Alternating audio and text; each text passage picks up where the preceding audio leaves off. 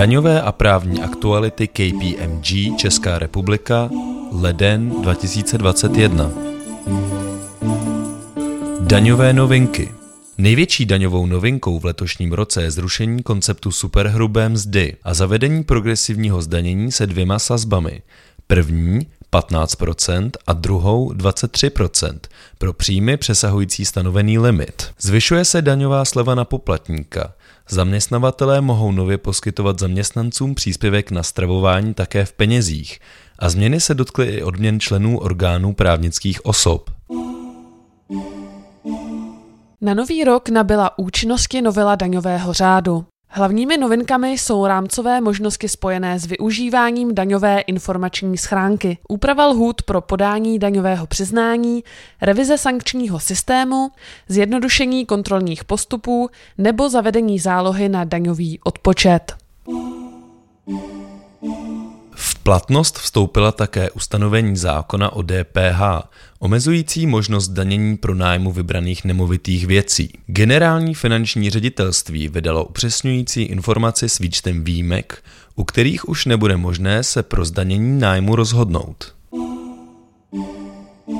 Na přelomu prosince a ledna vláda schválila sérii kompenzačních opatření v hodnotě 10 miliard korun. Nový program COVID Gastro uzavřené provozovny má pomoci vybraným podnikům, zejména restauračním zařízením a maloobchodním prodejnám. Vláda také prodloužila veškeré stávající režimy programu Antivirus, a to do konce února 2021. Generální finanční ředitelství zveřejnilo seznam otázek a odpovědí k nové oznamovací povinnosti týkající se přeshraničních uspořádání. GFŘ mimo jiné uvádí, že oznámení je nutné podat prostřednictvím elektronického formuláře. Příslušným úřadem pro přijetí oznámení je specializovaný finanční úřad a formulář je možné vyplnit jak česky, tak anglicky. Koordinační výbor generálního finančního ředitelství a komory daňových poradců České republiky uzavřel příspěvek týkající se tzv. vědomostního testu. Výbor došel k závěru, že se v případě dílčích plnění, která nastávají automaticky a u nichž věřitel, i když bude jednat s péčí řádného hospodáře, prakticky nemá vliv na jejich uhrazení, vědomostní test aplikovat nebude. Technologická agentura České republiky plánuje vyhlásit čtvrtou veřejnou soutěž programu na podporu průmyslového a experimentálního vývoje Trend, a to pod programu 2 Nováčci. Dotační příležitosti nabízí i operační program podnikání a inovace pro konkurenceschopnost, kde byla vyhlášena nová výzva v oblasti úspor energií. Prodloužily se také lhůty pro podání žádostí v programech aplikace a inovace.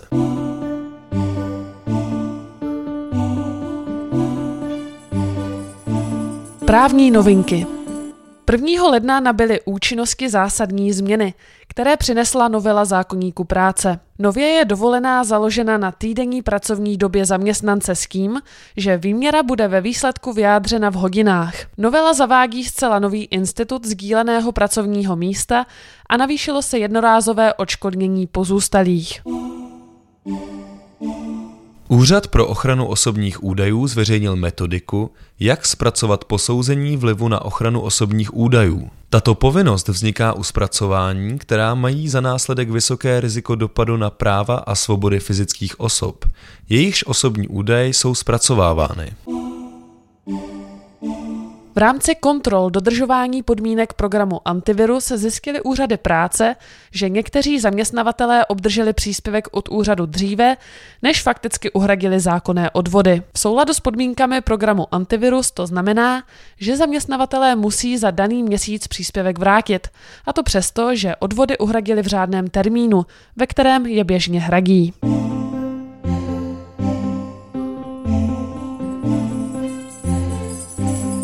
Ze světa.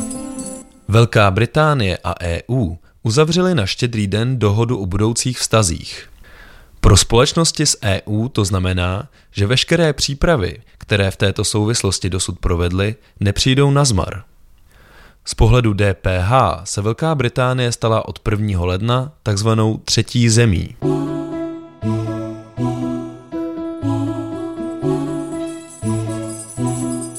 Z judikatury Nejvyšší správní soud potvrdil, že lhůta pro podání dodatečného daňového přiznání na nižší daňovou povinnost je subjektivní lhůtou propadnou. Jinými slovy, po uplynutí této lhůty už není možné dodatečné daňové přiznání podat. V dalším verdiktu nejvyšší správní soud korigoval výklad krajského soudu ohledně ustanovení paragrafu 108 odstavce 4 písmena F zákona o DPH.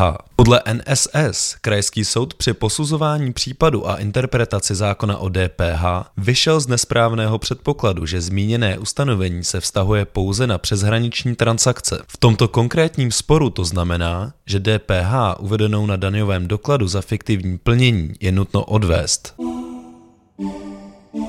Nejvyšší správní soud se zabýval dohodovacím řízením mezi Českem a Německem v souvislosti se zamezením dvojího zdanění. Soud došel k závěru, že mu nepřísluší určit, že případná dohoda uzavřená s druhým smluvním státem dle smlouvy o zamezení dvojího zdanění je neplatná.